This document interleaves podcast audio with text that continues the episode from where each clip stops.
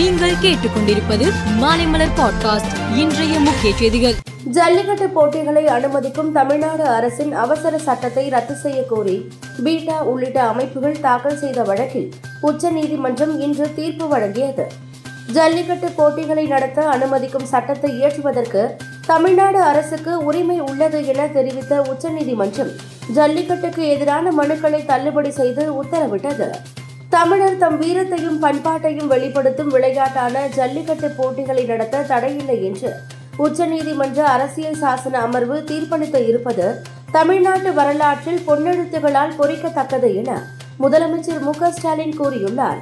தமிழக அரசு கொண்டு வந்த அவசர சட்டம் செல்லும் என்பதை நிலைநாட்ட அரசு நடத்திய சட்ட போராட்டத்திற்கு மகத்தான வெற்றி கிடைத்து உள்ளது என்றும் அவர் குறிப்பிட்டுள்ளார். மத்திய மந்திரி சபையில் திடீரென மாற்றம் செய்யப்பட்டு உள்ளது. புதிய சட்டத்துறை மந்திரியாக அர்ஜுன் ராம் மேக்வால் நியமனம் செய்யப்பட்டு உள்ளார். மத்திய கலாச்சாரத்துறை இணை மந்திரியாக இருந்த அவருக்கு தற்போது சட்டத்துறை கூடுதலாக ஒதுக்கப்பட்டு உள்ளது. மத்திய சட்டத்துறை மந்திரியாக பதவி வகித்து வந்த கிரண் ரிஜிஜு புவி அறிவியல் துறை மந்திரியாக மாற்றம் செய்யப்பட்டு உள்ளார். கர்நாடகாவில் நீண்ட இழுபறைக்கு பிறகு முதல்வர் மற்றும் துணை முதல்வரை காங்கிரஸ் கட்சி தேர்வு செய்து உள்ளது.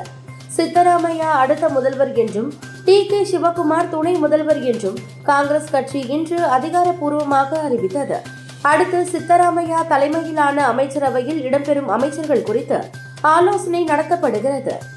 மேற்கு வங்காளத்தில் தி கேரளா ஸ்டோரி படத்திற்கு விதிக்கப்பட்ட இடைக்கால தடையை உச்சநீதிமன்றம் நீக்கியுள்ளது. மேலும் தமிழகத்தில் திரையிடும் திரையரங்குகளில் உரிய பாதுகாப்பு வழங்க வேண்டும் என்று தமிழக அரசுக்கு உச்சநீதிமன்றம் உத்தரவு பிறப்பித்து உள்ளது பீகார் மாநிலத்தில் நிதிஷ்குமார் அரசு நடத்தி வரும் சாதிவாரி கணக்கெடுப்புக்கு இடைக்கால தடை விதித்து பாட்னா ஹைகோர்ட் உத்தரவிட்டிருந்தது. இந்த உத்தரவை எதிர்த்து அரசு தரப்பில் உச்சநீதிமன்றத்தில் மனு தாக்கல் செய்யப்பட்டது. மனுவை விசாரித்த உச்சநீதிமன்றம் பாட்னா ஹைகோர்ட் உத்தரவிற்கு தடை விதிக்க மறுத்துவிட்டது. இதன் மூலம் பீகாரில் சாதிவாரி கணக்கெடுப்புக்கான தடை நீடிக்கிறது. நேற்று இரவு உக்ரைன் பகுதிகளை நோக்கி ரஷ்யா சரமாரியாக ஏவுகணைகளை வீசி தாக்குதல் நடத்தியது. அவற்றை உக்ரைன் வான் பாதுகாப்பு படைகள் முறியடித்து உள்ளன. கியூ மற்றும் பிற பகுதிகளை குறிவைத்து வெவ்வேறு திசைகளில் இருந்து மொத்தம் முப்பது ஏவுகணைகள் வீசப்பட்டதாகவும் அவற்றில் இருபத்தி ஒன்பது ஏவுகணைகளை சுட்டு வீழ்த்தி அடித்ததாகவும் உக்ரைன் ராணுவம் தெரிவித்து உள்ளது. விளம்பர விதிகளை பின்பற்றாதவர்களின் பட்டியலில் டோனி முதலிடத்திலும் யூடியூபர் புவன் பம் இரண்டாவது இடத்திலும் இருக்கின்றனர் என்று இந்திய விளம்பர தரநிலை கவுன்சில் கூறியுள்ளது. இந்திய விளம்பர தரநிலை கவுன்சில் விதிகளின்படி விளையாட்டு கல்வி சுகாதாரம் ஆகிய விஷயங்களில் உள்ள விளம்பரத்தில் நடிப்பவர்கள் கவனமாக இருக்க வேண்டும். மேலும் செய்திகளுக்கு மாலை மலர் பாட்காஸ்டை பாருங்கள்.